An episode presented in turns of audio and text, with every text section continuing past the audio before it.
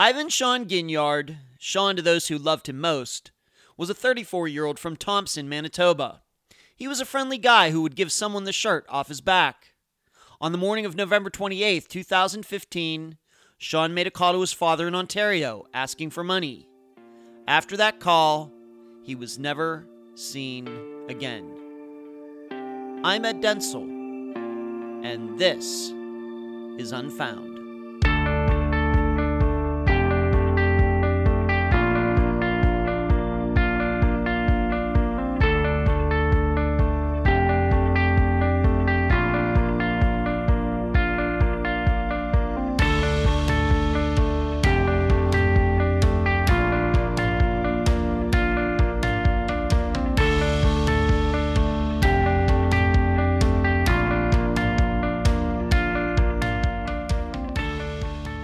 Ever been to a place that was dangerous?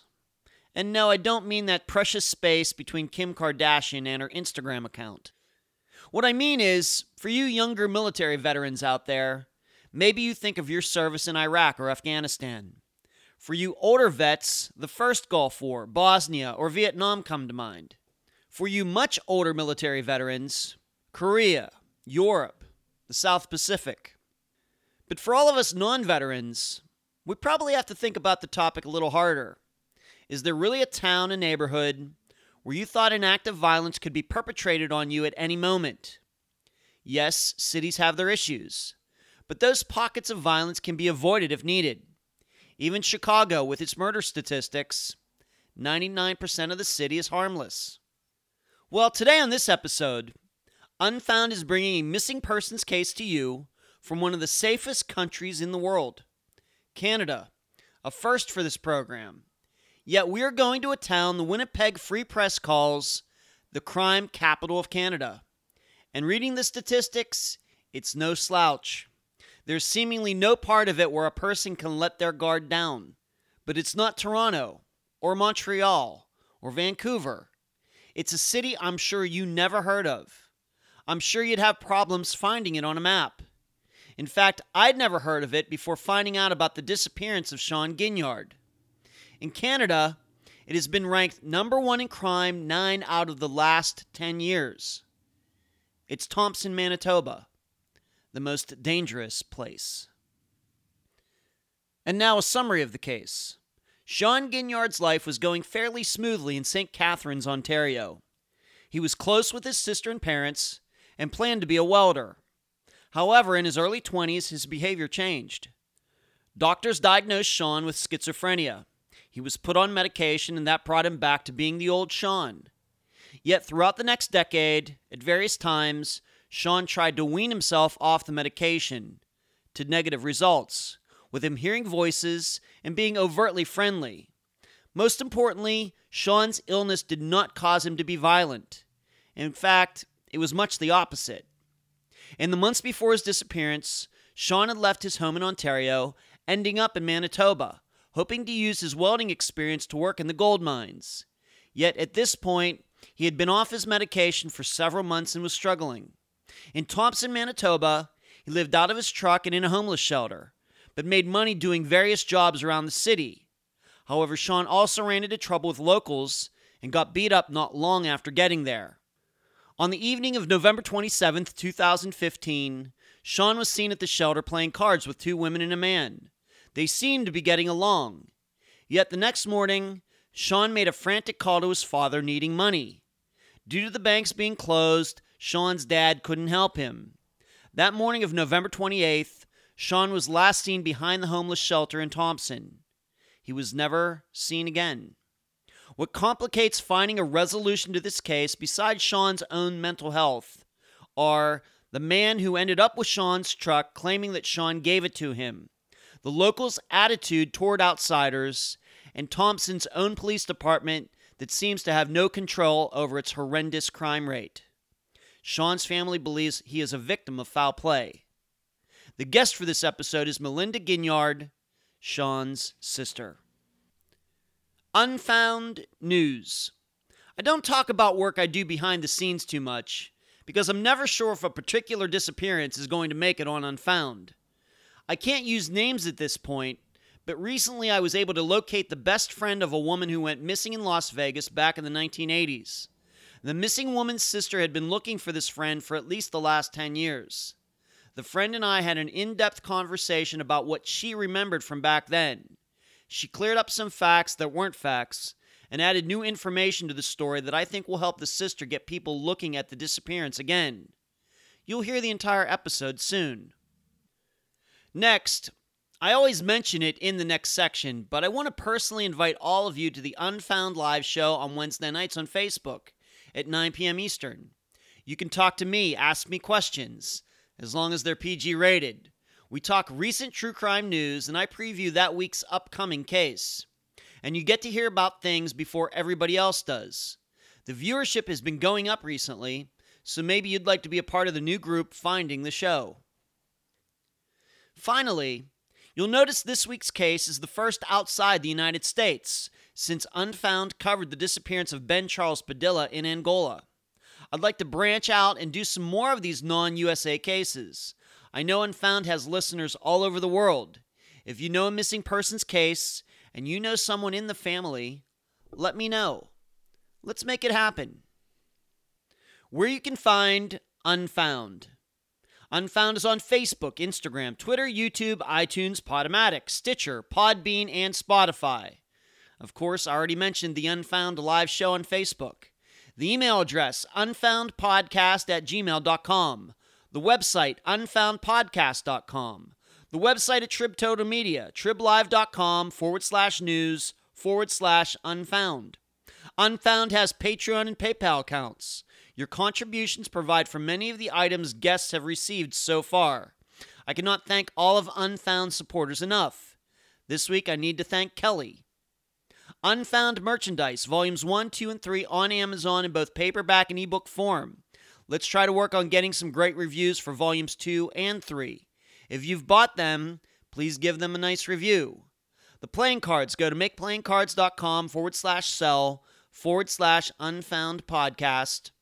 And shirts for almost all of Unfound's cases at unfound podcast.myshopify.com. This includes the flagship t shirt, The First Year Cases, that has a collage of everyone from Suzanne Lyall to Jennifer Wilkerson in it. Please check it out. And please mention Unfound on all true crime Facebook pages and other websites and forums. Thank you. I'm so happy to have on this episode of Unfound the sister of Sean Ginyard, Melinda Ginyard. Melinda, welcome to Unfound. Thank you. Let's start here. Uh, he uh, is your brother. Sean is your brother. How many brothers and sisters do you have? It's just the two of us. Just the two of us. And was he your older or younger brother? He was my older brother. All right. Well, let's get into that. Uh, what kind of relationship uh, did you two have? How close are you in age? How was it, you two growing up together? Um, Sean and I are 22 months apart. Um, we were very close in age. Um, when my parents first started out and got married, they um, we just had a two bedroom bungalow, and my brother and I shared a room until I believe I was two and he was four, and then we got a bigger house. And um, during our teenage years, we both shared like the downstairs of the house, so we kind of had like our own area and we remained close like throughout our childhood, our teenage years, all our adult life. Mhm. Uh, what kind of um, interests did you share? Were you like into video games or the outdoors, or what, did you, what were you two? What two two kind of things did you two share? We were outdoors uh, kids. We had a pool. We were in it almost all summer, except for if we were like camping or fishing or Mhm. biking. Um, we kind of played Nintendo when it first came out, but we none of us, neither one of us really got into it. We were more outside, and Sean was avid um, fisher, and I would tag along with him for a lot of his fishing trips. Uh huh. And um, being that he was the older brother, did he look out for you? Look out for his uh, younger sister in case anybody was harassing you or anything? Or Um, absolutely, he did, and it was also more so the other way around that I always looked out for him as well because um I don't know, we were just so close and I was just um a little bit more of the protective personality than he was. Mhm. Okay. And so you were 22 months difference. Would that be like two grades in school difference then? Yeah, two grades. Yeah. Okay. And we have to remind the listeners uh, this is the first case, uh, actually, technically, the second case that we're covering outside the United States. Uh, this is a disappearance that happened in Canada. So, uh, in Canada, I have to admit, maybe I'm not as up on education in Canada as I should be, but is it like 12 grades in Canada just like the United States? So, you graduated like you were 17 or 18? Yep. Okay. And did he go to school? Any schooling after that, or what did Sean do? He um he had his welding uh ticket.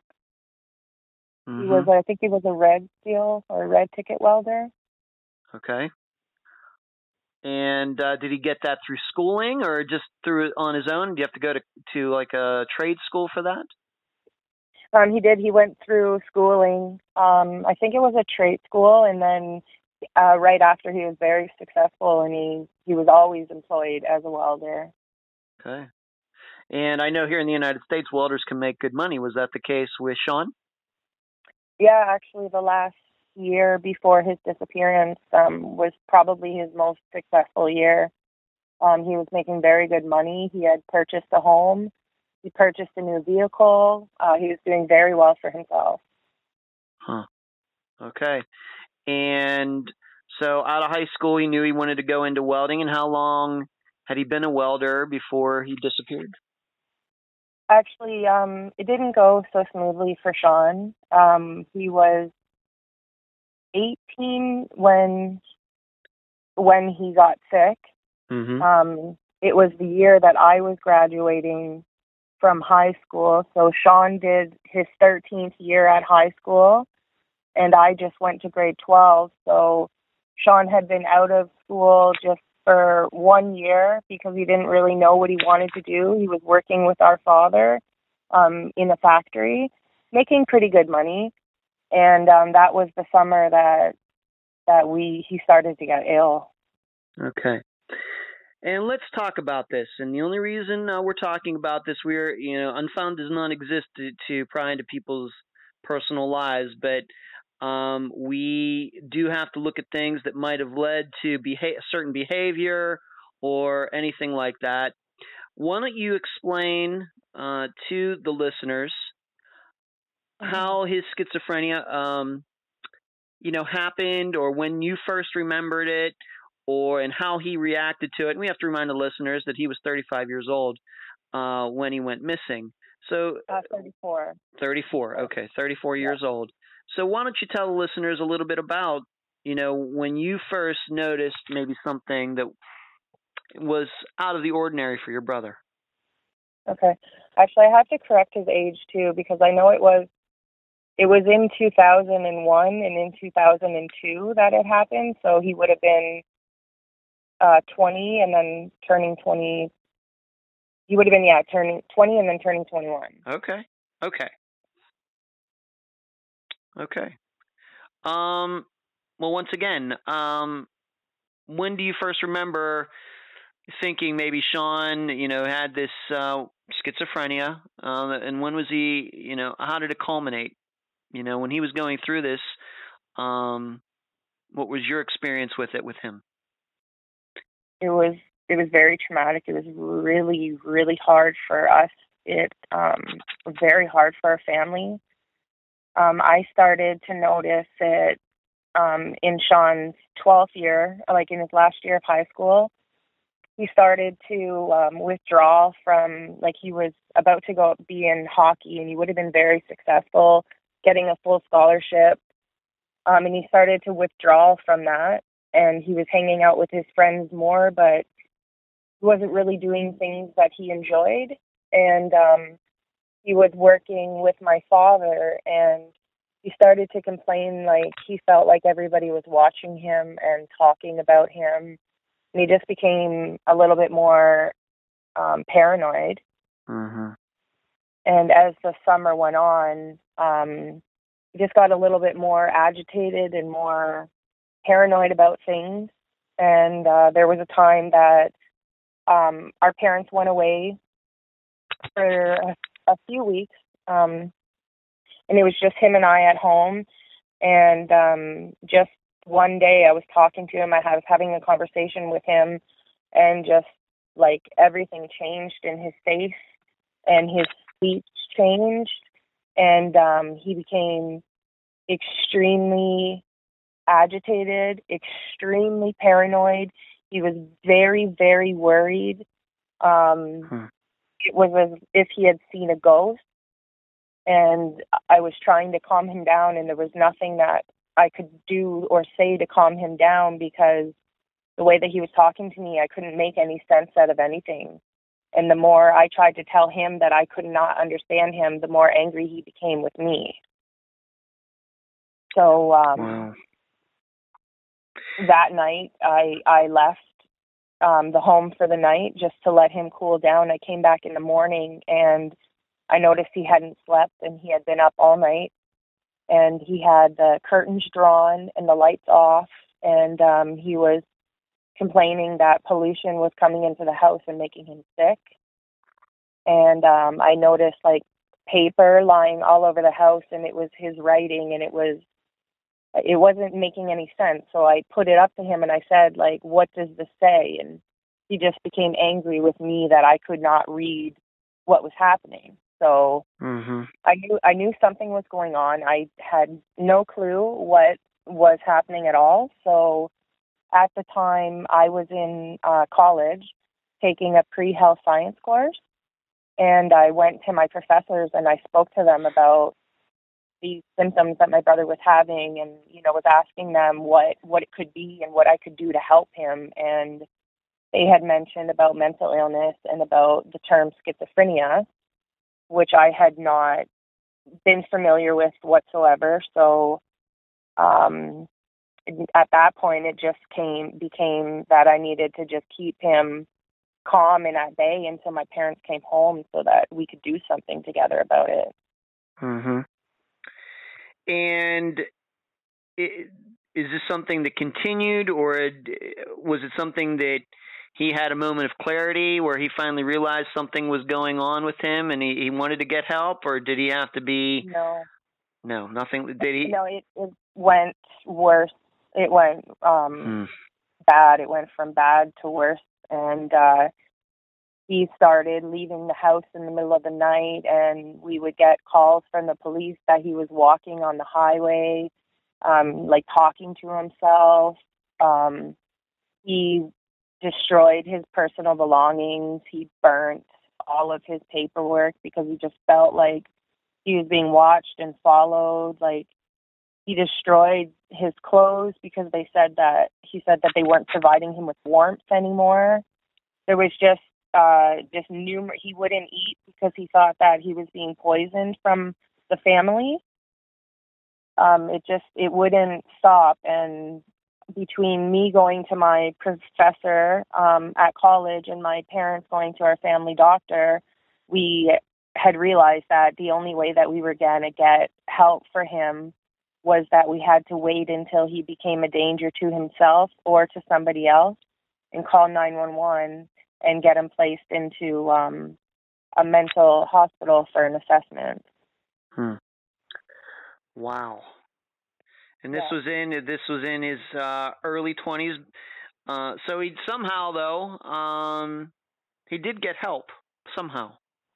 It took for six years. We as a family for six years we struggled with him um he would not take his medication he would not own up to having a problem he did not believe he had a problem he refused any treatment whatsoever and actually um he he left the home and he moved to BC um to stay with a friend and uh the friend was a little wasn't was a little bit aware of how sick Sean was but didn't really grasp the concept of how sick he was until he had to live with him. Yeah. And um, that relationship went sour, and Sean got a place on his own where eventually he got in trouble for walking around the town uh, naked and talking to himself. And um, when he got picked up by police, he was put in a hospital. So from there, um, he actually got himself treated a little bit in BC. Mm-hmm. And at the time, I had um, had my child, who was uh, just maybe a few months old. And Sean decided that he did not want his niece to learn that he had schizophrenia and he wanted to overcome the stigma and overcome the illness so that he could provide and be a good uncle to my daughter. Mm-hmm. And that's what changed Sean's life. Wow. So six years of no medication, you and your family, you know, struggling, you know, to, you know, I guess keep him maybe out of jail, keep him out of trouble. Yeah um, keep him out of any you know strange circumstances he might get himself into. And then finally, you said he went to BC, which I'm going to guess is British Columbia. Yes. Sorry, all right. British So Columbia. all right. So he went the whole way across Canada from Ontario to British Columbia to live with a friend, but then had to come back because things didn't work out. Um, was he able to hold a job at, at this time? I mean, I can't believe anybody no. would have wanted to employ him at this time. No, uh, he he did not have a job for the six years at all. He was on um, a disability, mm-hmm. and um, he was he remained on disability until in 2009 he got a job in the apartment that he was staying at as a landlord. Um, and then from that, he pro- progressed into opening his own cleaning company so he had a company called Clean It, Paint It that he ran by himself. And then from there, he saved the money, and that's when he put himself into welding school. Okay. So at this point, though, I mean, I'm guessing your family had to be, after six years of that, I mean, you had to be really excited about how things had turned around. Absolutely. Okay. Everything, everything was going well in all aspects of all of our lives. Okay. But things uh, at some point went, unfortunately, the other uh, direction. You know, when did that start happening? Um, this is, I guess, much closer to when he disappeared. When did things yeah. start going the other direction? What do you What do you think was the uh, precursor to all of it? Um, he he had a, a, a fairly long term relationship with somebody, and um, that they had separated and um Sean was on his own and that's when he he purchased his own house and he purchased his own vehicle and he was doing very well in his career and um I he just got he started to get really bored of where he was and what he was doing and he just wanted more he uh he wanted to go back to school and now get a mechanic's license so he could do work with both um he wanted to work out in the gold mine, so he was he was trying hard to network himself out west. He wanted Hmm. to rent out his home and then go out west and try to make more money or try to get himself into the mine. Okay. So he had goals. He, you know, he's on his medication, and he could think about, you know, his next step in life. Um, Yep. When he was this clear-headed person on his medication, did he ever talk about uh, the other side of him that could occur if he didn't take his medication? Did he ever talk to you about his schizophrenia? We talked about it, yeah. We um we definitely when he was well, we focused on like how well he was doing. Um Sean was a kind of person that if you met him while he was, you know, on his medication and doing well, you would have never ever thought that he had a mental illness. Like he Mhm. was um he was well put together, he was well presented, he was well socialized. And um, what happened was that's when, and so in late 2013, early 2014, um, Sean started to develop thyroid disease.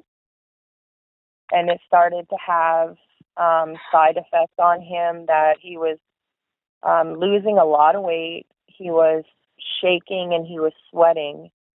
and he brought that to his psychiatrist's attention and they decided that they were going to lower his medication before you know they ran any tests or anything else. So between the two of them they had lowered their medication quite severely that um by the time that my brother realized that the medication wasn't working anymore it was too late and the illness had taken over and now he's not acting like himself and everybody's aware of that but he's just not in the frame of mind where he's noticing it but Yeah. it is affecting his life Okay. So this thyroid condition, they try to wean him off some of the the um, psychiatric medication, and what it did was it just brought uh, that other part of him right back. yes it did it made him relapse terribly Okay. Okay. Um, so we get closer to two. You said 2015, and maybe something else that you'd brought up that might have um, also been very difficult for Sean was your father had some health problems as well, and it seemed to affect. Sean. Yeah, in 2015, um, my father had a knee replacement surgery. And be, while he had the surgery, he contracted a very rare um, infection Oh that infected all of his internal organs. And um, my father, being uh, a drinker, his liver was not the strongest to begin with, and he did get cirrhosis of the liver, and he was actually in a coma for nearly one week. And Sean, of course, knew about this, and in fact, at the time this happened, wasn't Sean in in the same hospital? He was actually at first when my father first when we found out that he had the infection and he doesn't wasn't doing well. Um, they told us right away they didn't know whether or not he was going to make it. And at the time, Sean was um, visiting in Quebec.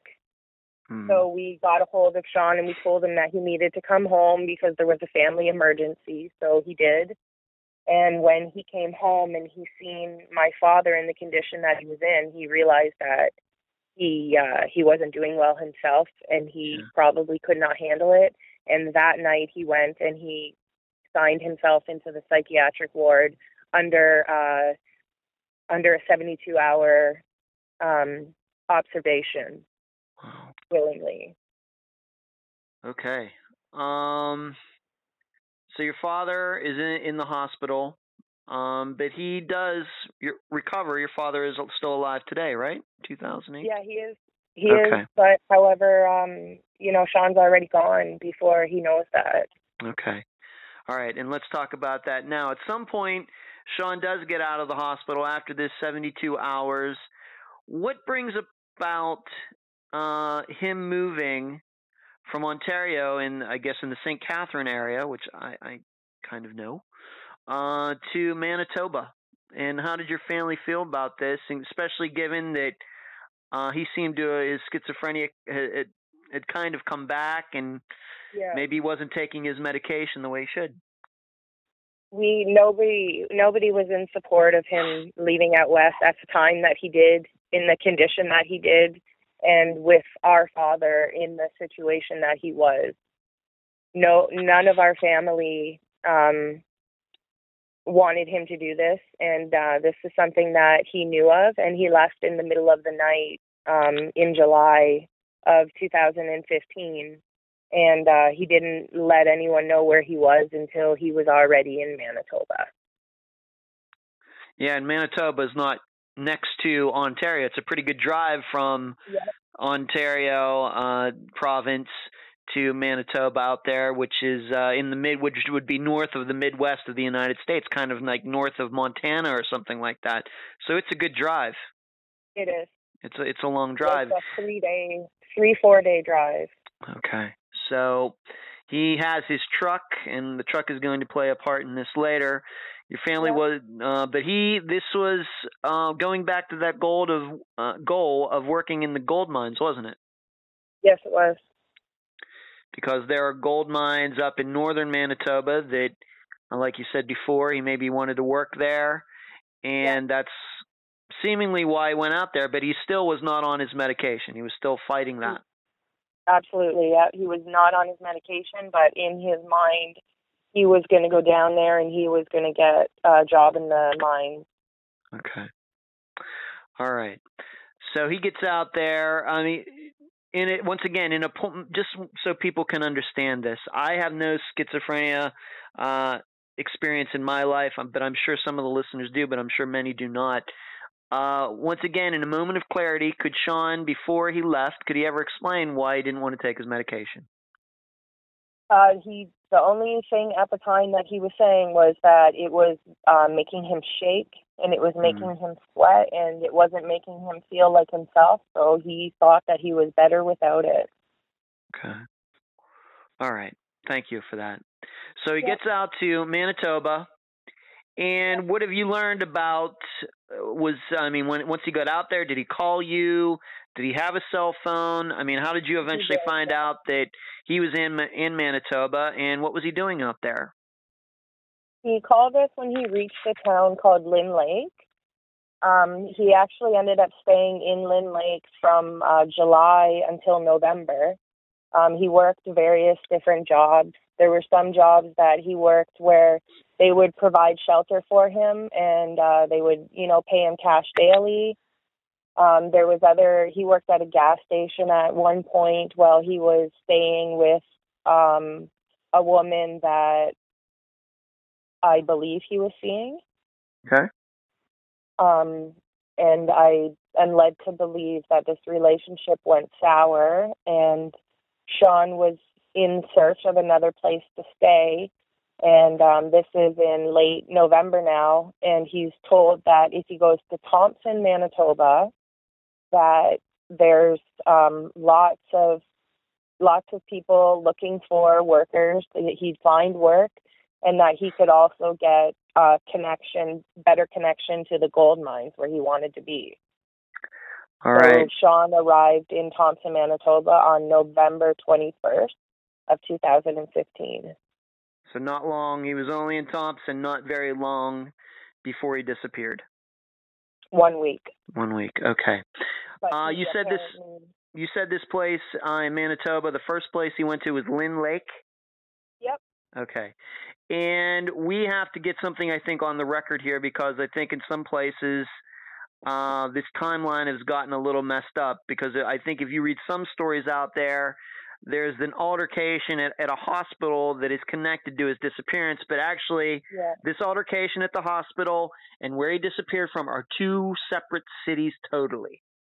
Completely, totally. and they're actually about 600 uh, kilometers separate from each other. So completely different cities, completely different areas. Okay.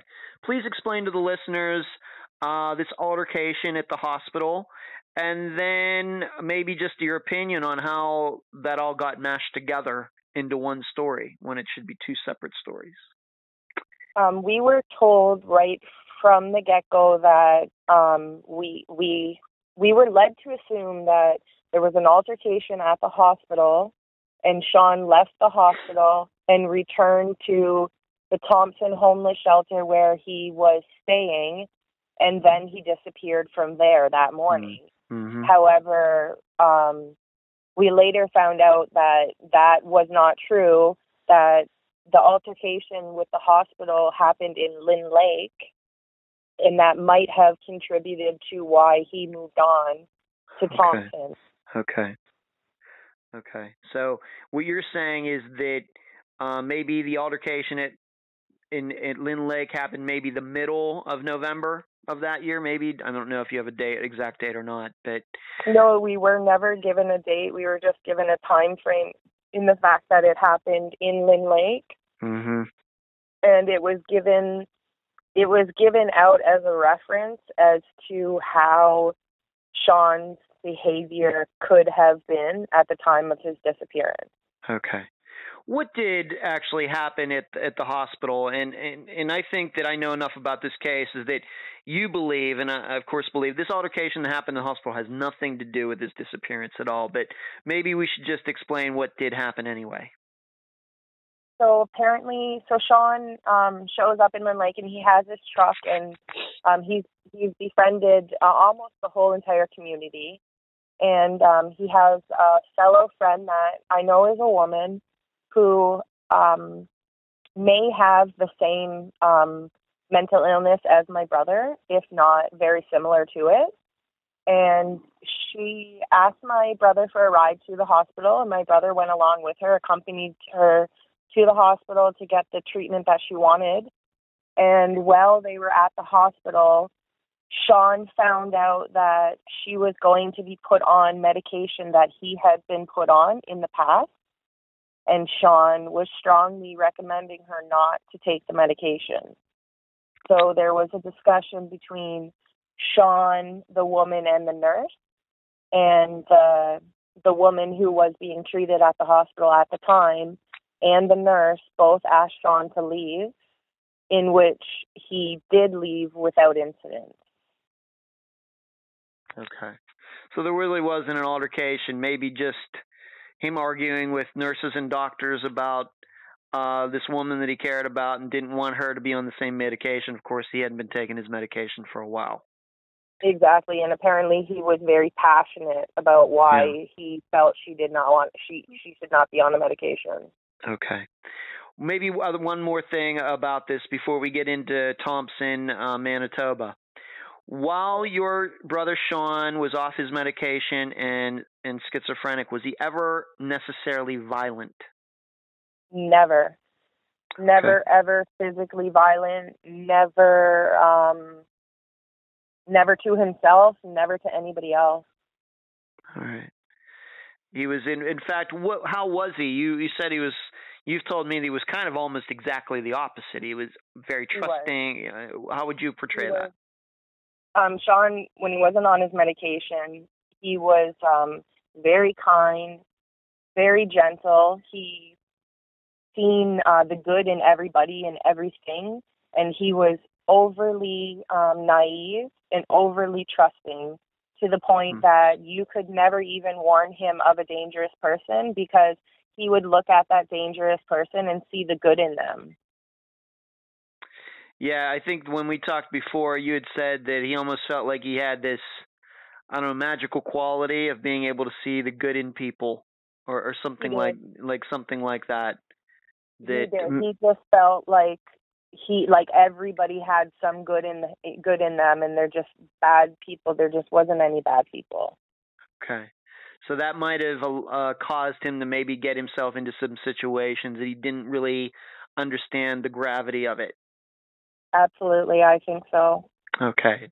And once again, once we get to uh, the circumstance of his disappearance, I think maybe people will be under, able to understand that. So he's in Lynn Lake, uh, doesn't want this uh, girl that he, this woman that he got to know very well, to take her medication, and mm-hmm. um, we we know why he would be fighting against that. You know, because of his personal experience.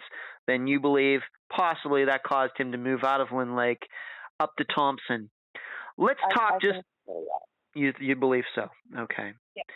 So let's talk about Thompson, Manitoba. I'm going to guess that probably most people have never heard of this city, and I'm going to guess that you probably had never even heard of it until you found out that Sean ended up there.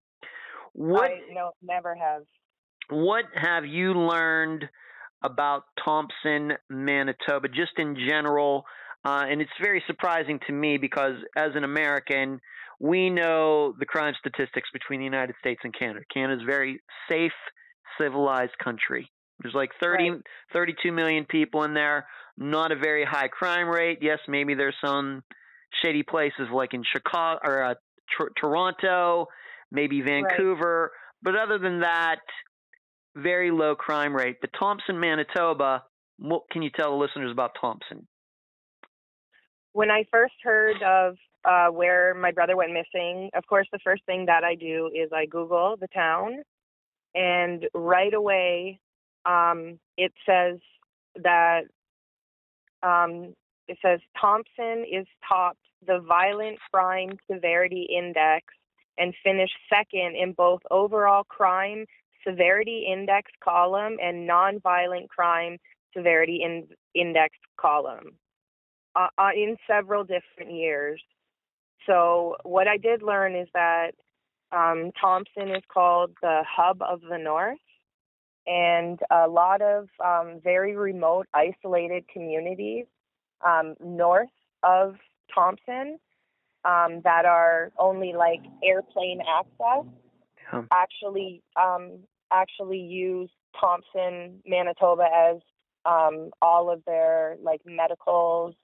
Um, it's their main town for shopping, and I am led to believe that it has a very large mental health um, hospital and a lot of um, Aboriginal people from very um, secluded reservations are flown into Thompson regularly for mental health treatment. Hmm. And um, due to the lack of accessibility in these communities, sometimes the um, the members will be dropped off on like the Saturday for an appointment that they would have on the following Wednesday and they don't really have any money or anywhere to stay so they stay at the homeless shelter and a lot of them participate in illegal activities. A lot of them will huff gas they drink mouthwash the whole town um, has a ban on aerosol ca- cans they have to be behind the counter um, it's just n- not a very nice town to be in Not the stereotypical city you think of when we think of Canada. For not sure, at for, all for sure.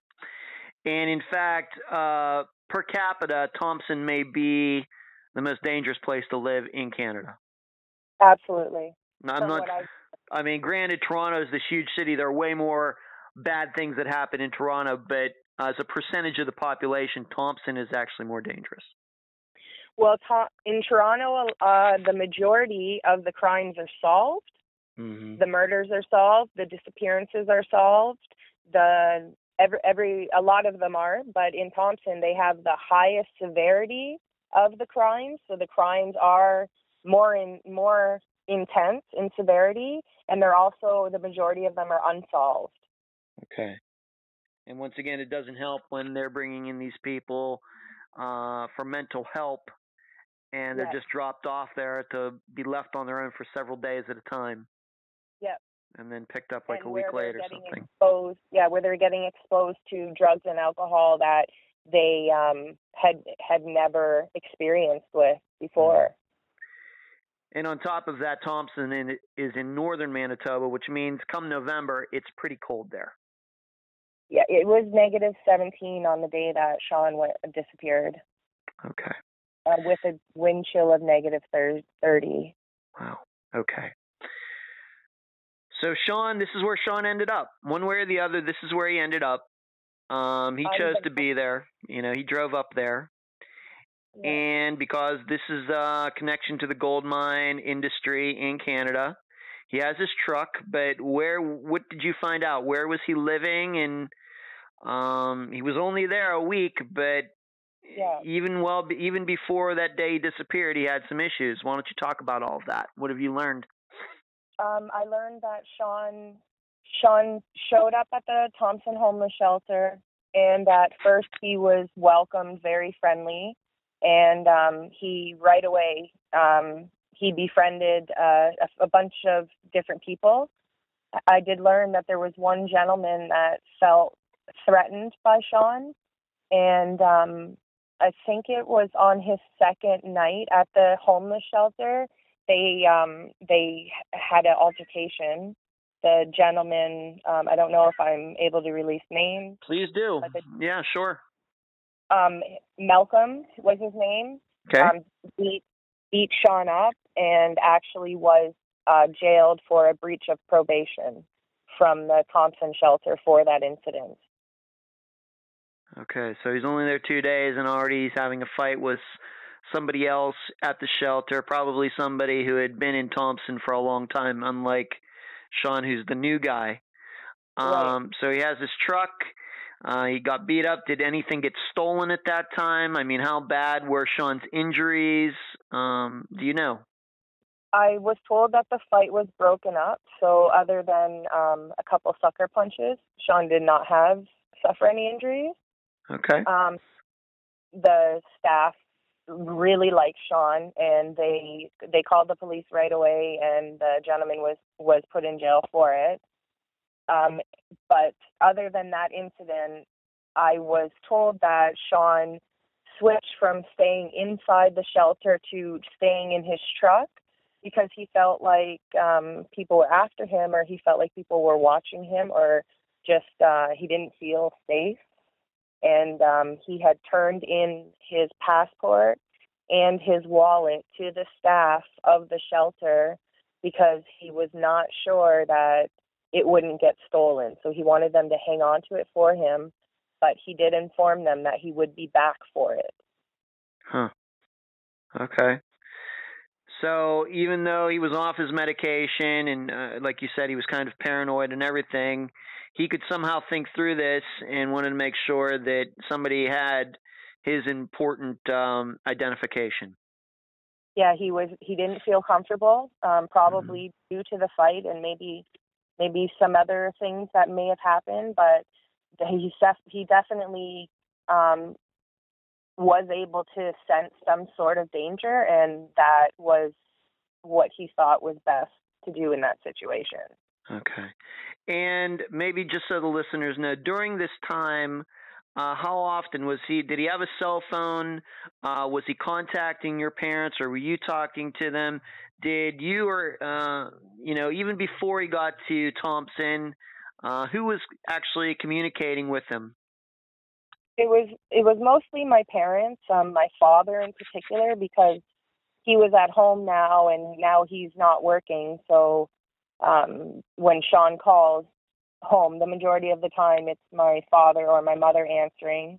And he did call me as well, um, mostly when his cell phone was working, but he did have his cell phone disconnected um, at some point, maybe uh, a month and a half before he made it to Thompson. So he was still in Lynn Lake when his cell phone was disconnected. So we would receive uh, collect calls from him. Okay. So he was talking to you. Uh, he was talking to your family. Um, when he one of the times he called back, uh, did it was did he tell you about or your parents about getting beat up, or was that not something you found out until he disappeared? I I found that out after he disappeared when I was um, doing my own research as to where what could have happened to my brother. Okay, so we have this guy Malcolm. Uh, he went to jail. Um, would it be responsible for Sean to file a? Uh, did Sean file a, a, report against him, or was it just enough for the police to show up and find out that this guy broke his probation to get him back in jail? Um, he he Sean did not file a report, and he did not want to. Uh, I'm mm-hmm. told uh, it was the fact that the police were called and the gentleman was on probation for previous assault, so he went directly to jail for that. Okay. And this Malcolm guy, was he in jail at the time that Sean disappeared? Yes, he was. All right. So even though the listeners that might perk their ears up, uh, it is known that he was in jail when Sean disappeared. So he could not have been responsible for Sean's disappearance. Yeah, and I also did um, did look into whether or not it was feasible for him to have somebody um, attack my brother mm-hmm. or to retaliate on my brother somehow. And I was told that that was not a possibility at all, that the Malcolm did not have any phone calls going out and he did not receive any phone calls coming in. Okay, that's that's really complete work there, Melinda. That's nicely done. Okay. Uh, one more thing before we get to the day that uh, he disappeared, at least the last day that he was seen. Um, during one of these phone calls, uh, did maybe your parents think that uh, Sean was hallucinating? Almost all of them, my parents kept saying that he's just he's not well. They wanted him to come home. They they had had a lot of arguments over the phone about my parents strongly suggesting that he comes home.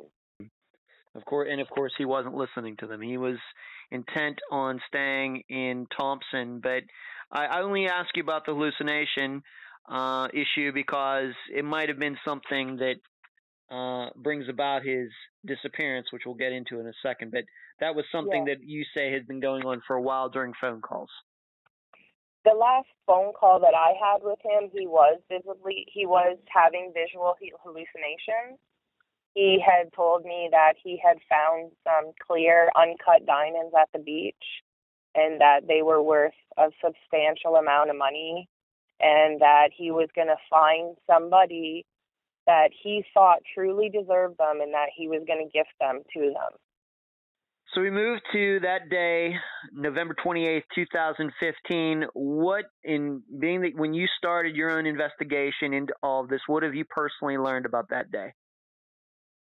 That day I learned that um 6:45 a.m. Sean was standing at the back of the Thompson homeless shelter having a cigarette Mm-hmm. and he spoke about people being after him and that he didn't feel safe and that he needed to leave. Okay, and and who uh, told you this? Was it somebody that worked at the shelter that heard him say this, or who was it? At first I heard it from the police and then I uh, called the shelter myself and I did con- it was confirmed that it was at approximately 6:45 a.m. that he was seen having a smoke at the back of the shelter, um, speaking about yeah somebody being after him and him needing to leave. Okay. And because of it, once again, because he's not on his medication, maybe it was just him hallucinating somebody was after him, or it might have could have been reality. Could have been. Yep, it could have been either or. Okay. When did you learn about uh, this uh, card game? I guess they were playing euchre, maybe. I'm not familiar with card games, I'll admit it, but they were playing cards. He was playing Yeah. go- cards with two guy, two girls, and another Yeah. guy at the shelter. When did this occur, and and what happened during that? So this happened on um, November 27th of 2015. So the night before Sean went missing, or Okay. Sean is last seen. Okay. Um, that was a day that everybody who was receiving welfare would have got paid and would have got their welfare money. Um, Sean would have not received any money because he was just working cash jobs.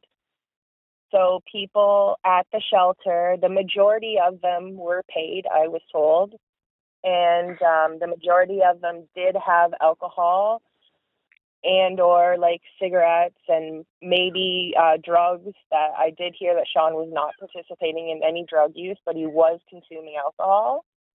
And I heard that um, he was playing cards with the two girls, two ladies, and a man and they were giving him drinks because Sean would not have gotten paid that day, but Sean actually made a promise to them that he would pay them back for the drinks that he consumed. And once again, from you, once again from what you've learned, though, Sean, I I, I got the idea was making some extravagant claims about how he could pay them back. I I think he may have made some claims about like don't worry about it, I'll have the money no problem, it's not an issue. Mhm. And um, just from the time that I talked to him last, when he was talking about, you know, seeing the uncut diamonds and them being of value, um, I mean, I hope he wasn't saying that to them because that would put him at a very high risk. Yeah. Right. You know, if this was a, I, I don't know how a high stakes uh card game it could get into, uh, given the people involved, but uh, if he was telling them, you know, some things about how he had money and everything, it might have been setting him up for a robbery or something, possibly. I think he, I absolutely think that's true. So let me set this up for the listeners. So not long after he gets to Thompson, he gets into this altercation, this fight with Malcolm. Malcolm goes to jail. Malcolm is still in jail at the time that uh, Sean is at this homeless shelter, 27th, 28th. Uh, the night Yeah. before, Sean has uh, this card game with two girls and a guy. Uh, maybe he's drinking a little too much. We know he's not on his medication, so No. so he might be telling some stories, and these two girls and this guy might not realize that it's just him talking. They might take it actually as the truth. We just don't know.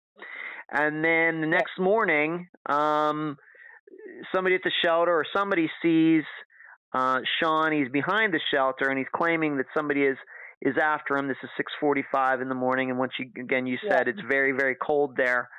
Um, did he not actually also make a call to your dad that same morning? We're very sure that he did. Um, my father at the time was not very well, and it's very difficult to determine the exact day because um, Sean was not unfortunately reported missing right away, and we were not unfortunately notified right away as soon as he was reported missing. There was several days that had lapsed in between. Hmm. So my father, uh, little bit unsure of the days, but it was definitely shortly before his disappearance. Obviously, November 28th, at least in the United States, that would be around Thanksgiving. Um, Is is your father think in retrospect it could have been maybe the 27th or the 26th or even possibly the 29th or 30th? Yeah, it it it was definitely very very close to his disappearance. It was definitely Okay. before his disappearance. Hmm. Um, he's just not sure whether or not it was the day of or a couple days before. Okay. And you and I, Melinda, we'd actually talked about maybe talking to your parents to see if they could big dig up their phone records to find that out. Yeah, and we actually we were not able to do that, and the only people who can do that are the police, which Okay. for whatever reason they did not. Okay. Um, uh, maybe we need to have a longer conversation about that after uh, this interview. But suffice to say, you've looked into getting that information and you've not been able to get it at this moment. No, um, no, and we were also told that um, it might not help in the case. Okay. That Alright. that was not um, that was not any important details of his disappearance, and that it it was not connected to the disappearance. I think I have a different opinion on that, but once again, it's not uh, for the, the for the coverage of this interview. But just suffice to say, some maybe that morning, maybe the meet, the morning before, Sean called your dad, and what was the tone of that phone call? He uh, he needed money. He was, um, I think he was at a desperate state that he needed the money, and um, he was being very belligerent to my parents about how badly he needed the money. Mhm. And um, Sean ended up hanging up the phone, angry with my father that he was not able to get the money immediately. And this call was early in the morning. It was. Okay. And it was early in the morning and um i have to say that my father is not um my mother does all the banking my father's not on a computer he does not you know he doesn't even he barely uses debit so when my brother is calling asking him for money transfers and things like that my father has no clue how to help him oh, knew. And uh, so, if he was calling your dad, maybe it's eight in the morning in uh, the Eastern Time Zone in Ontario, and Sean is calling from Manitoba, which is in what two hours behind, maybe two hours. yeah So he could have been calling your dad at like six in the morning his time. absolutely All right, which made lead uh, people to believe, well, maybe it was the same morning, being that somebody did see him up at 6:45 a.m. November 28th. So it's possible it was the same morning. We're just not sure. I think the time of day, the morning, would also lead to the desperation, you know, Yeah. that that Sean might have had on wanting to get the money, calling your dad so early in the morning. Okay. So Yeah. the last registered sighting of him is the morning of November 28th. Um, when Yeah. does your family know that maybe something's not right? Days after, three days after, two days after? What do you think? Um, I believe that we did not find out until December 3rd. I'm not sure the exact date. Um, things got very hectic at that time. Um, I do believe that on, I do know for sure that on December 3rd was the day that he was reported missing. And I'm not sure if we got notified that same day or a couple or shortly after. Okay. And what brought on uh, this? I mean, you hadn't talked to him, your parents hadn't talked to him. That didn't raise any red flags. Uh, it was actually the police that called you. it was the police that called us because Sean had a past, we, we wouldn't hear from him for, you know, a week and a half, two weeks maybe, and that would be okay because, you know, we knew that we would hear from him eventually. Um, Sean, you know, like we, like I said, Sean did travel to BC before, and we were in um, full support of him doing that. And while he was in Manitoba, we were not in support of him doing it, but we were still like very appreciative of his phone calls. And Right. he was making phone calls. Okay. December 3rd, though, was a significant day. The reason they called you is because although Sean was missing, uh, they found Sean's truck. Who had Yes. Sean's truck? They did not release the name, but it was uh, a gentleman known to the police um, as a local like drunk, and they did find his truck. Um, it was reported that this man, the local like alcoholic that did not have a vehicle before, was now driving in the vehicle that was known to be Sean Ginyard's truck. And this guy was not trying to hide it. He wasn't trying to sell it. No. He was just driving it around as if nothing was wrong. Yeah, he his only question for the police was whether or not he could still keep the truck. Huh. So somebody saw somebody dri- driving Sean's truck. They called it in. Police show up. They find this other guy. Uh, is would do you have any idea would this have been a guy that Sean knew? Um, I believe that so the people who were playing cards with Sean, um, they had told the police that Sean gave away all of his stuff before he disappeared, and that the gentleman uh, Oliver, uh, the man that was playing cards with Sean the night before, was given the vehicle, and at some point he regifted it to somebody else, and that person was the one that the police were called on. Okay, so somehow the guy that was driving Sean's truck knew the guy that was playing cards with Sean on November 27th. Somehow they knew each Yeah. other. Okay. Yeah. So uh, they not sure if the truck was stolen, not sure if Sean actually did give it away, not sure maybe Sean sold it.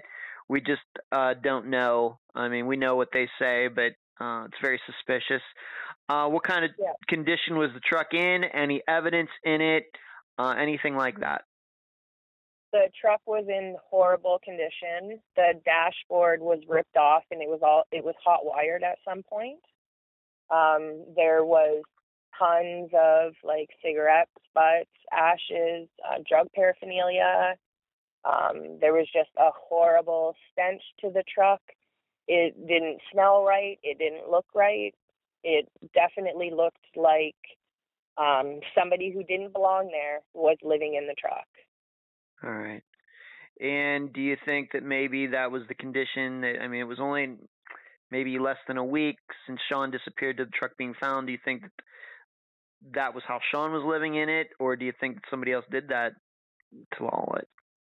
to Well, I do thing? know that Sean was a smoker, but um, Sean is a relatively tidy guy, and I don't think that he would be living in the truck in that condition at all. Okay. All right. So we have this guy Oliver who was playing the cards. Was he asked about the truck? I mean, what did he have to say? Yeah. Do you have any idea about did did the whole story hold up that he gave it to somebody else? He, um, we're we're not really told the details of it. Um, the only thing that we have been told was that the gentleman claims that he was given the truck to by Sean, Mhm. And um, one thing that I will add is that Sean's wallet that he had at the homeless shelter did contain his ownership, and Sean did not ever sign it over. All right, so it would maybe lead you to believe that uh might have been stolen. Maybe It- something did it was- something to Sean and just uh it does, you know, and then they took the truck, although I have to say it'd be fairly odd for somebody to do something to Sean and then continue to drive his truck around.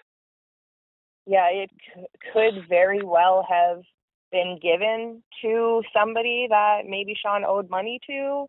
I'm not sure, but I I don't um I'm not I'm not too sure how everything played out, but I just don't believe entirely that Sean was that somebody was just handed Sean's truck. Right. Uh, I agree. Yeah, I agree. All right, so uh, the police. Uh, we've already talked about how many cases go unsolved in Thompson. What did they do? Uh, the police contacted our family to let us know that uh, Sean was reported missing, that he had spoke about he felt that people were after him and that he had given away his possessions.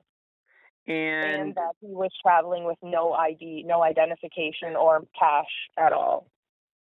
But the police didn't do much outside of that, did they? Well, they were playing the waiting game. Um, They had thought that Sean was uh, relocating towns like he did from Lynn Lake to Thompson, and they were waiting for him to turn up somewhere, but he never did.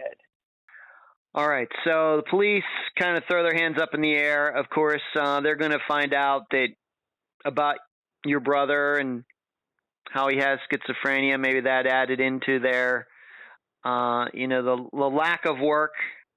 Uh, of Yeah. course, you know they. Of course, they went and put the one guy in jail, uh, Malcolm, and they uh, found the truck, I guess you could say, and took care of that and, and everything. Yeah. But they really didn't develop any leads as to anybody seeing Sean after that 6:40 a.m. sighting on November 28th, 2015. nothing whatsoever. And um, I did some extensive um, reaching out to the community in Manitoba through online.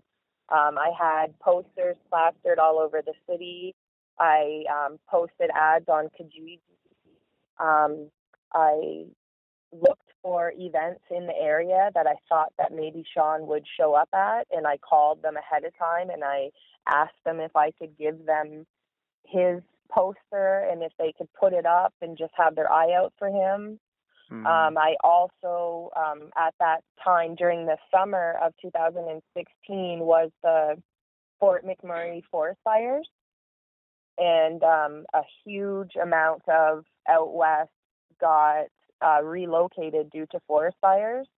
And I contacted all of the outreach programs for all of the communities that took in the people affected by the forest fires, and he never turned up out of there either. So it's virtually like he's behind that shelter at 6:45 a.m. and then Mhm. after that, just poof into thin air. gone. Uh, he was using um, the train going back and forth from Churchill, Manitoba to Thompson, Manitoba before November 27th. Um, but he did not go on the train after that at all. And in that community, in order for you to get on the train, you have to show your ID or you're not allowed on. And uh, there's no no registration. There's nothing of Sean Ginyard buying a train ticket, being on the plane or on the train, or even going to the train station to inquire about a ticket. Okay. You mentioned Sean's wallet. At some point, uh, you got it Yeah. back. Um, you know, uh, you said that the shelter had it. They they eventually gave it back to you.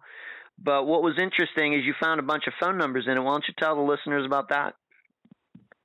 So when I looked in my uh, brother's wallet, I found um, a business card um, for pretty much almost every town that he had stopped in on his way out.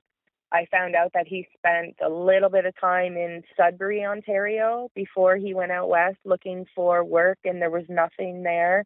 So I think that it was just through word of mouth as to how he got himself to Manitoba that he was stopping in towns and just asking where the work was. So um, I, I found a stack of of numbers. There was about four or five numbers, and um, the majority of the numbers were from uh, Lynn Lake and Thompson.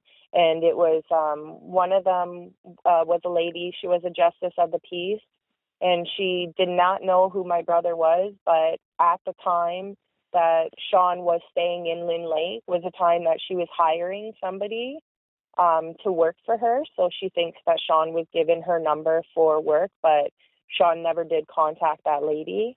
Mhm. Um, another number was her son, and I spoke to him, and Sean did actually contact him.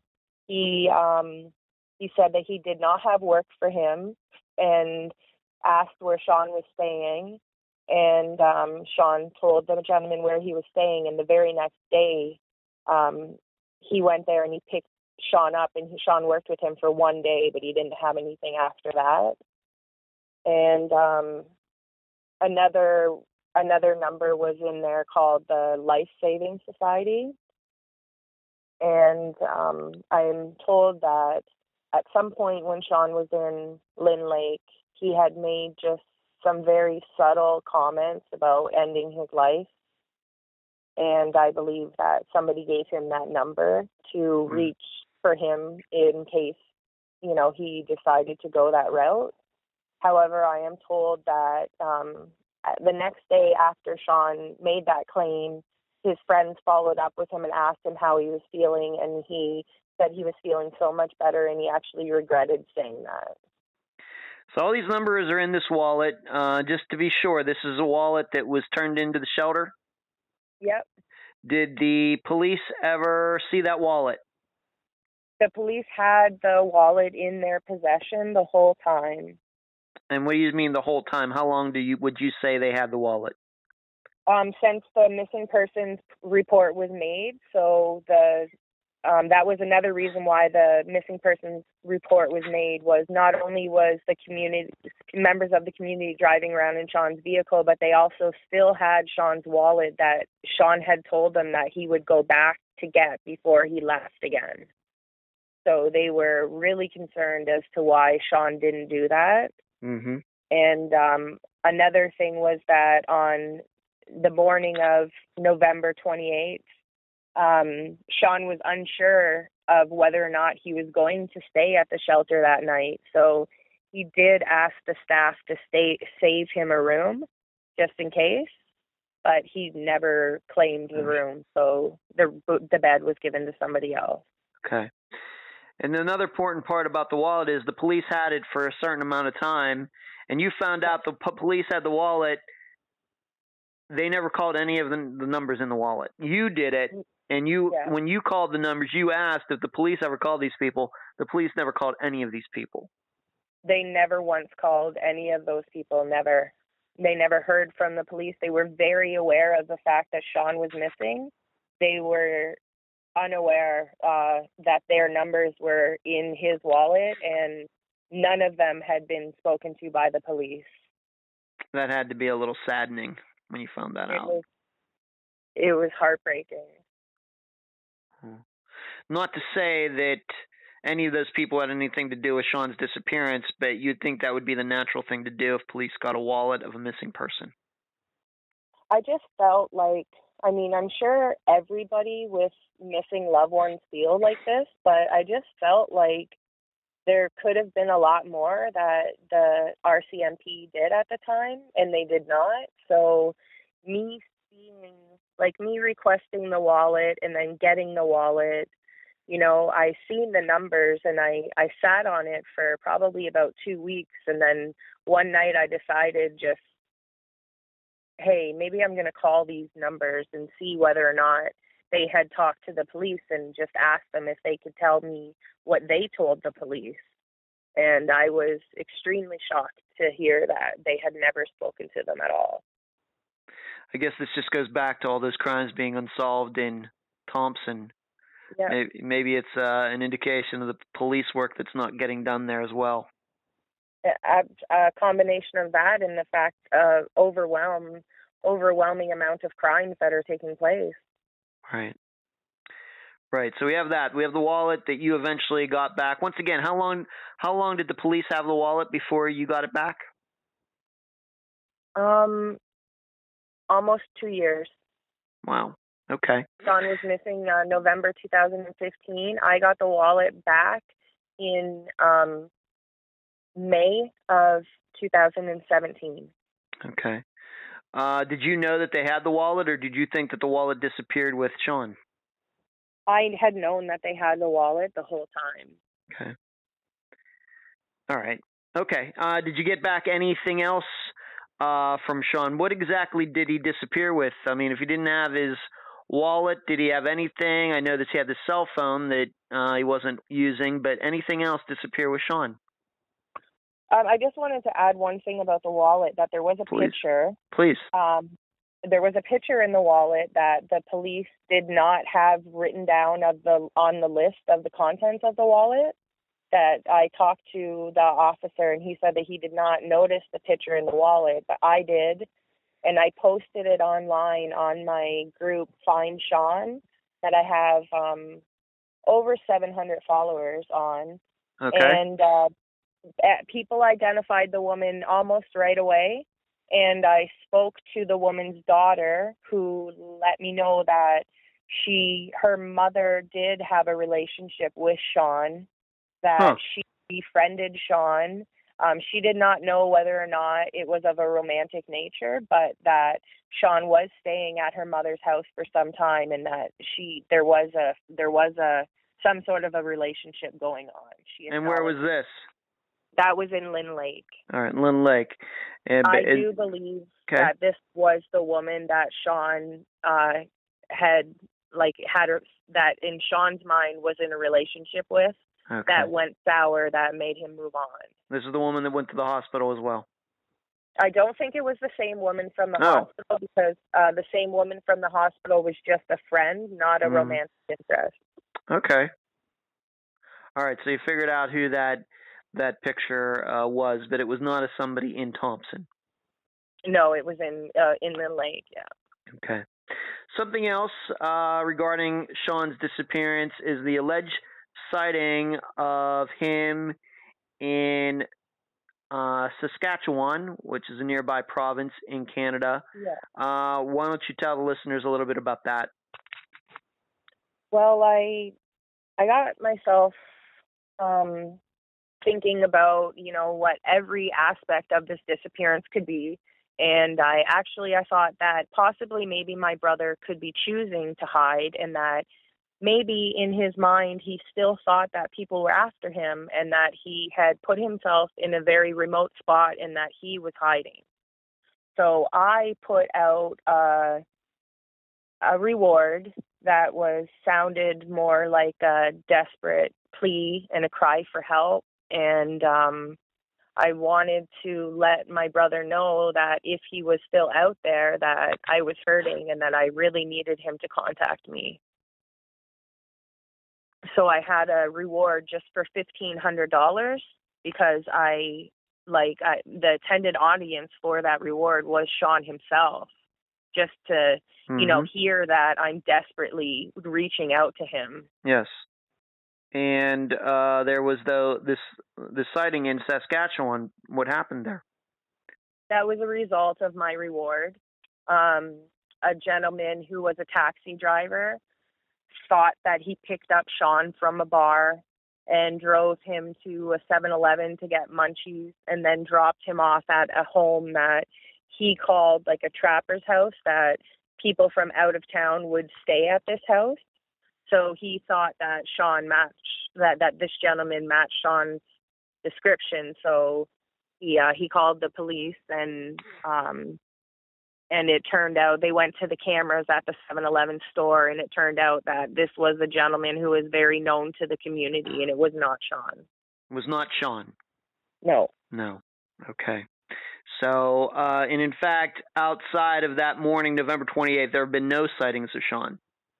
Oh. None at all, but almost one sighting for every single day that he was in Thompson and Lynn Lake from July until November.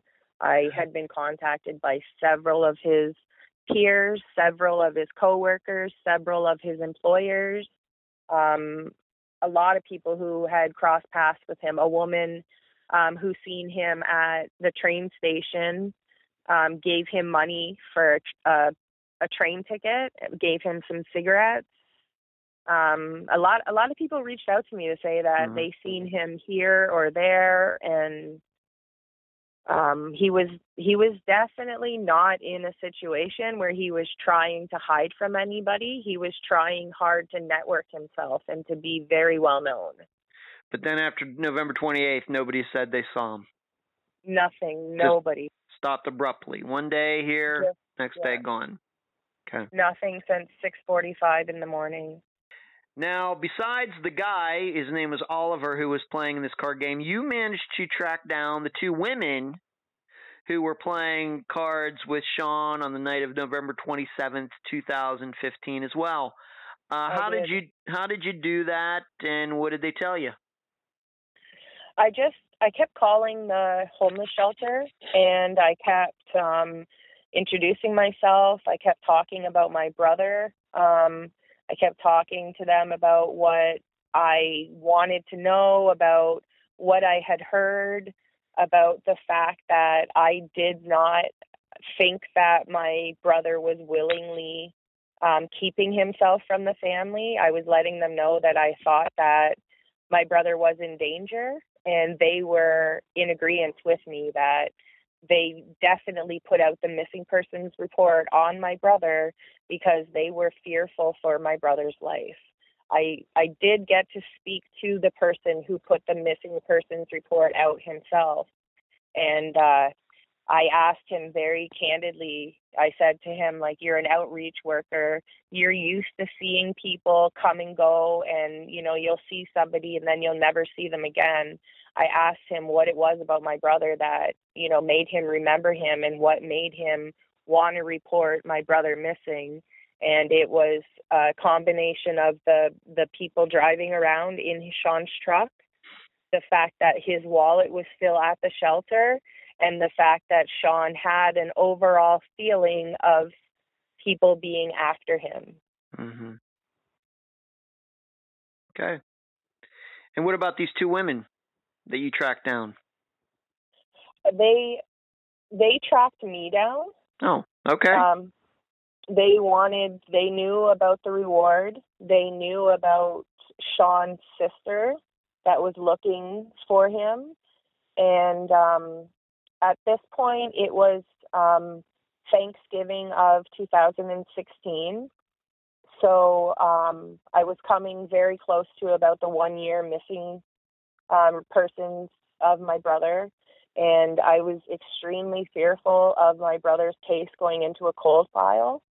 So I reached out to Thompson, Manitoba, and I I found two girls that were willing to give out Tim Hortons uh, donuts and coffee to the homeless people on Thanksgiving weekend for the Saturday and for the Sunday, um, and just receive information that they could for me. Hmm. And on the first day, um, one of one of the volunteers said that a woman by the name of Pam came by, and uh, she was speaking that she knew she knew Sean. Um, she knew that he went missing. She was very teary eyed, and she told the volunteers that she was very upset for Sean's family and that she knew that Sean had passed and she did not want to go missing too. I see. Yeah. And and she was identifying herself as one of the two women that played cards that night, or that she was just a person who had information. Um, she didn't identify herself at all, but the volunteer there did seek out who her, who she was and what uh, found out the person's identity was Pam. Yeah. Um, so Pam visited the table on the Saturday and then the with Donna. Um, and they were both Pam only spoke on the Saturday. The next day Donna came back on her own and spoke again and said uh, you know, she knows Sean went missing. She knows where he's buried, but she doesn't want to go missing too, and that she's very sorry for the family. So Hmm. um, after those two names were identified, I called the homeless shelter back and I spoke to the man. Uh, I spoke to uh, a different gentleman who was working on the day of the 27th, and he says, to, and he said to me, yes, Pam and Donna do know Sean because they were sitting there and playing euchre with him and with Oliver on November 27th until early morning, um, and they were consuming drinks together and Sean had left the group early to go to sleep in his truck. He had had too much, and then the other three continued to drink and, you know, entertain themselves while Sean had Okay. retired for the night. So what you're saying is Pam and Donna, they did not identify themselves as the two women who were playing cards that night, but somebody at the No. shelter identified those two as the ones who were playing cards. Absolutely. Okay. So that lends at least some credibility to their story. I, I don't, once again, I don't know Yeah. what to make of it. I mean, I, I hear a lot of different stories, uh, people lying Yeah. about what they know in cases, but uh, Right. you do at least know for sure that these two women, along with Oliver, uh, were playing cards with Sean November 27th. I do, yes, and I do know that that was never in the police report. Mm-hmm. and um i do i do know that that was a fact that that did happen and um that donna and pam and oliver all admit to drinking um and hanging out with sean before his disappearance Okay. And uh, what I should infer, we sh- I guess what we can infer from what they're saying is uh, they're afraid to say any more than that because they're afraid they'll go disappearing. They'll disappear like Sean did, as in some sort of revenge or just to keep their mouth shut. something like that yeah Okay. Have you personally been able to talk to Pam or Donna over the last, let's say, two years? Um, I did actually. I Hmm. spoke. Um, I spoke to Donna while a phone. Well, um, I was speaking to the person who was volunteering at the table, and um, she had texted me the information that Donna had said to her, and I gave her my phone number, and I said, if you see Donna again, I said, call me collect. I said, I want to talk to her. So later on that day, she did see Donna, and she she did call me collect and she she was just asking questions that I would like just repeating questions to Donna and then I could hear Donna what Donna was saying herself. Uh-huh. Uh, but Donna wasn't willing to go any further than what she said before. She said, um, "I don't want to say anything um, because you know she's fearful fearful for her life." Uh, do you take that to mean that she thinks that Oliver did something to Sean, or how do you take that? Yeah, I honestly I do have a horrible feeling about that. Um it just the names come up several times too much. Um it just everything nothing sits well with me and I do think that there may have been another fight on the morning of December 28th that maybe Sean didn't win, maybe uh it was accidental. I'm not Mhm. too sure what happened, but um, I do have a very, very awful feeling that he lost his life at shortly after 6:45 on November 28th. And Pam and Donna and Oliver, they don't stay at the shelter anymore. They're back on a reservation or something like that. They are. Uh, Um, I mean, we in the United States call them Native Americans, but w- Yeah. what do Canadians call them? First Nation, right? First Nation people. uh, we call them native, and they're on their reservation. And Um, that's that's where Pam and Donna Pam- are now. Uh, Pam's actually deceased. Oh, oh my. I have no idea when that happened. Okay. But uh, Pam is deceased, and um, Donna and Oliver are still living together on their First Nation. And um, last summer, um, my parents drove down and visited Donna and Oliver at their house and spoke to them. And uh, this time they agreed that, you know, they knew Sean, that they drank with him a few times. And this time they told my parents that he had a white girlfriend and he left with his girlfriend. Any idea who that might be? Have you ever mentioned that to the shelter people about a uh, a white girlfriend for Sean? Anything like that? When I originally called right away and I was asking all the details, like I was asking whether or not he was seeing somebody, whether or not there was a woman that he could possibly have ran off with, and everybody says that Sean was not seeing anybody. that um there were se- se- like you know there were women interested in Sean, but he just he wasn't looking for that. hmm And there was certainly not any white women around for Sean to date. Um, Donna and um, Oliver told my parents that he left with a woman by the name of Amelia Hardy. And when I looked up that name, she's a somewhat famous author. So just making names up. Yeah. Okay. So your parents actually sat down and looked across the table at maybe two people who know exactly what happened to Sean. Maybe. Yep. Yep. But by the time that my parents talked to them, it was almost two years later, and uh, the stories had changed and the details were very faded. Yeah. Okay, so we have Pam who's deceased. We have Donna and Oliver who are a couple. They're a couple, like in a relationship. Yep. Well, that's convenient. Okay. Yep. Uh, this is something that I, I want listeners to know that I personally brought this up in a prior conversation because just the way the conversation was going, and I, I asked this to Melinda, so I'm going to ask her again. Uh, do you believe that Sean's disappearance was racially motivated? Um, I do a little bit. Okay, how do you mean? Um, I think it was racially motivated as well as the fact that um, he had a mental illness. So I think that he was a target in his community, um, being one of very few um, Caucasian men, one of several that had mental illnesses. But Sean uh, was on- one of the only ones that were not self medicating like the rest of them were. And Sean came off to them as a little bit of a preacher. I guess what I'm saying is, do you, do you think it was because uh, he was a, a white guy, new to town, driving a truck, and they saw somebody they could take advantage of? I think so, yeah. Okay. What what would you say is the racial makeup of Thompson, Manitoba?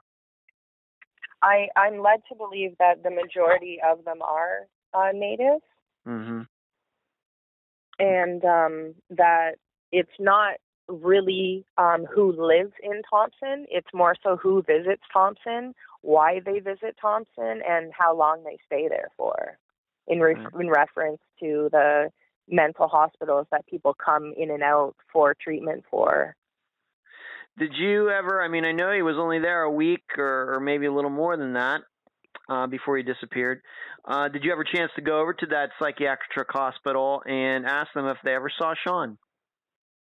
I've called them. I've called um, Mhm. almost every hospital in Manitoba, um, almost every clinic in Manitoba, and Sean has not received treatment at Mhm. any of them. Never.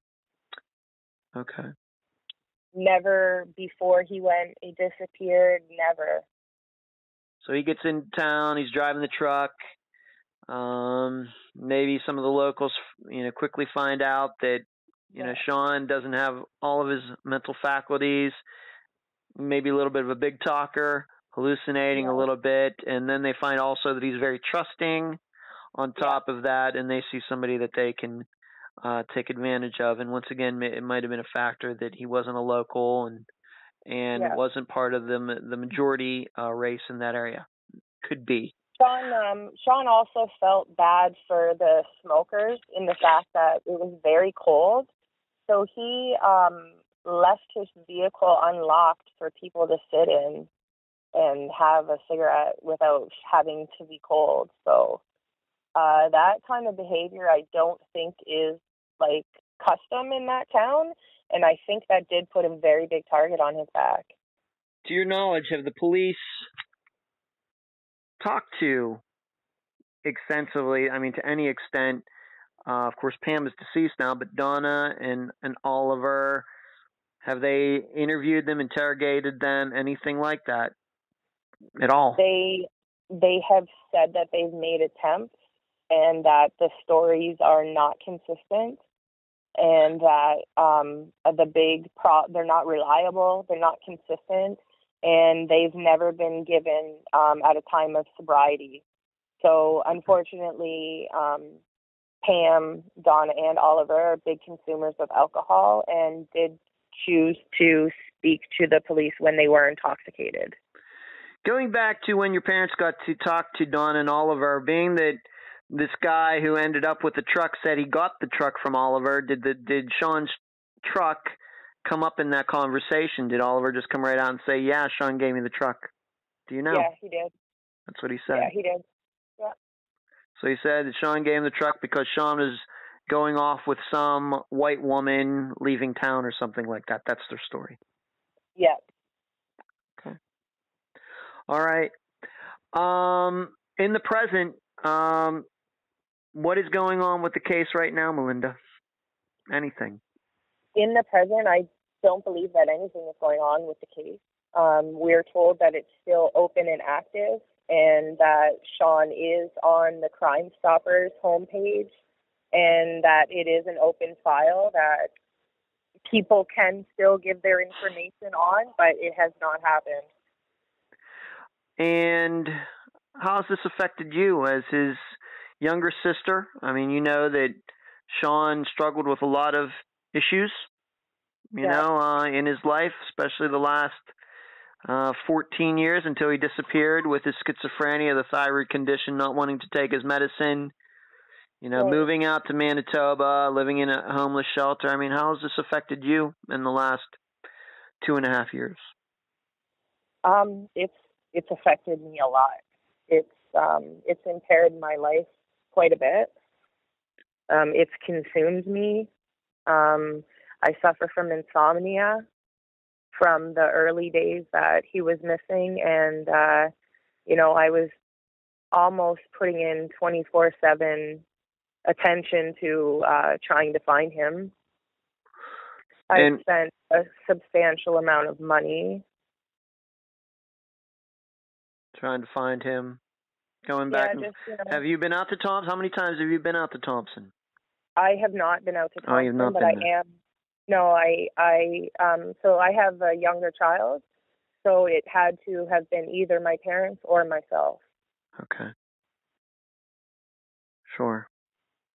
And they did go out there, like you said, to Yeah. see Oliver and Donna.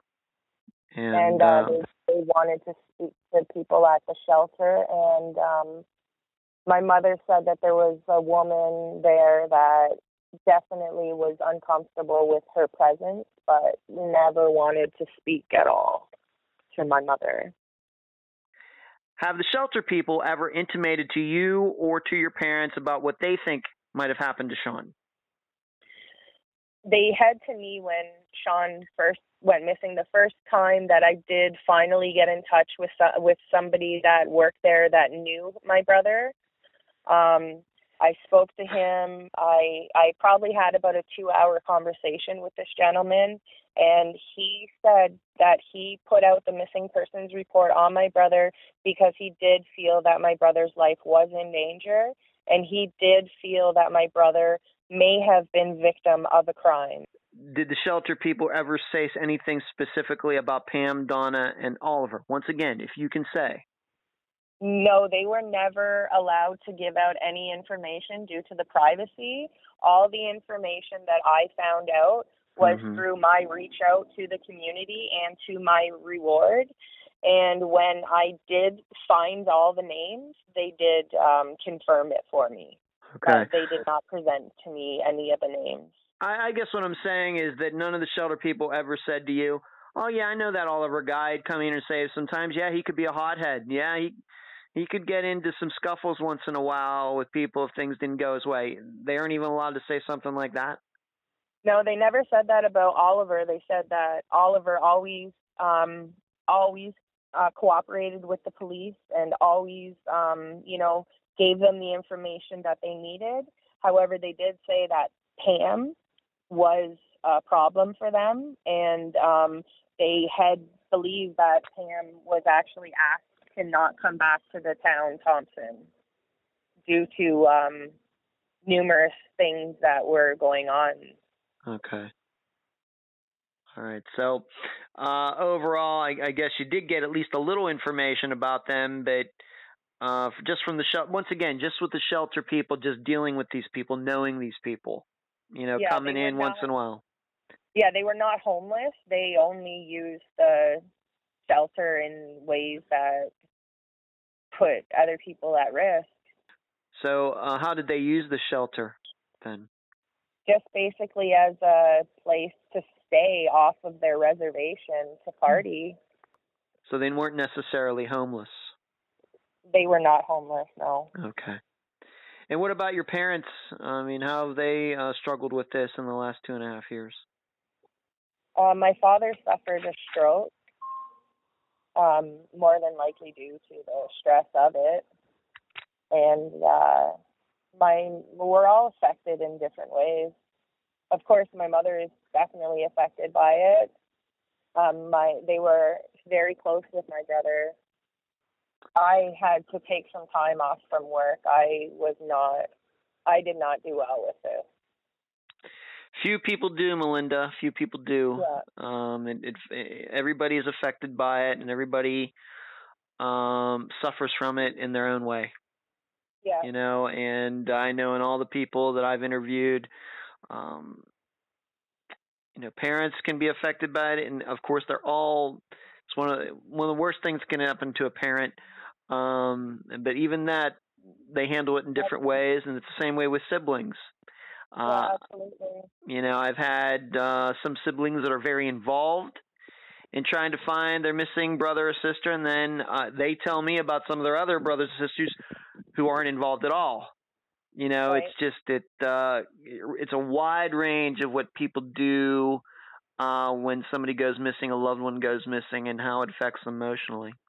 It's a wide uh, range, wide range. there was a lot of people that um were very angry with Sean for this like not not angry with him like you know personally but just with the idea of him going um to a town that he didn't do the research on he didn't know where he was he didn't um you know he didn't check his surroundings you know there are some people that that are a little bit angry with just the way that things happen but i mean Yeah. anger is just another one of the emotions that you have to go through when you are missing somebody that you truly loved Right, and I mean you can't blame him too much for that. I mean you can blame him for not taking his medication. You know that that was to not good. That you know you know yeah. that that was something that made it very hard on you, very hard on your parents, and probably other people as well. Uh, But anything after that is just a, a factor of his illness. and even him going off of his medication it's just uh it's another factor of the illness and um the majority of people do relapse several times when they have Sure. schizophrenia Yes, yes. Uh, do you have a Facebook page or anything else where people can go to find more out about uh, what you've been doing? Uh, I know that you are, uh, if you aren't in, you're going to be in there very shortly, the uh, Unfound Podcast discussion group. Do you have a Facebook page for Sean? Anything else? I do. I have a Facebook page for Sean set up. Um, it's just called Find Sean, and then in brackets it's Yvon Y V O N. That's his given name. Yes. Um, we put his name at first. We did have the discussion group listed as Find Ivan because we had heard that in some parts of the town he was going by Ivan. Hmm. So it's so it's Find Sean. It's Facebook page.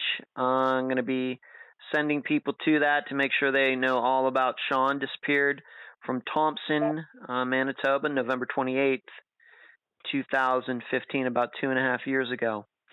Uh, anything else before we conclude this interview, Melinda? Um, I just I hope that everybody can still share uh, all the information about Sean, uh, talk about it, uh, raise awareness to the fact that you know just because the case isn't right up in the up in the face of the public, you know the families are still seeking answers. They're still struggling. Yeah. Okay. Uh, I know I have uh, after the United States, Canada is the place that uh, the second most uh, popular place, I guess you'd say it, that where Unfound is downloaded and listened to. I have that from my statistics, and I have a lot of listeners in Canada. So I'm hoping uh, that at least a few of them uh, can help you out. And of course, this is the first case that Unfound has covered from your Yeah. beautiful country, uh, Canada. I've been there many times. Um, in fact, I talked about going past St. Catharines many times, uh, going up to Toronto and up to Rice Lake over the course of my life. So I'm Yeah, familiar with that area where you, uh, I guess, live and where Sean grew up. Yep. Yeah, it's a beautiful area. Um, Melinda, I deeply appreciate you being on this episode of Unfound. Thank you very much. You're welcome. And that was my interview with Melinda Ginyard, sister of Sean Ginyard. I thank her for joining me and all of you on this episode. This past week in the Unfound Podcast discussion group on Facebook, I linked to a recent article detailing how bad crime is in Thompson. I can assure you this was not some kind of hyperbole on my part just to sensationalize and market this episode. Thompson is a bad place for all sorts of reasons, from its inhabitants to the police themselves. And yes, it's surprising given Canada's overall great and peaceful reputation.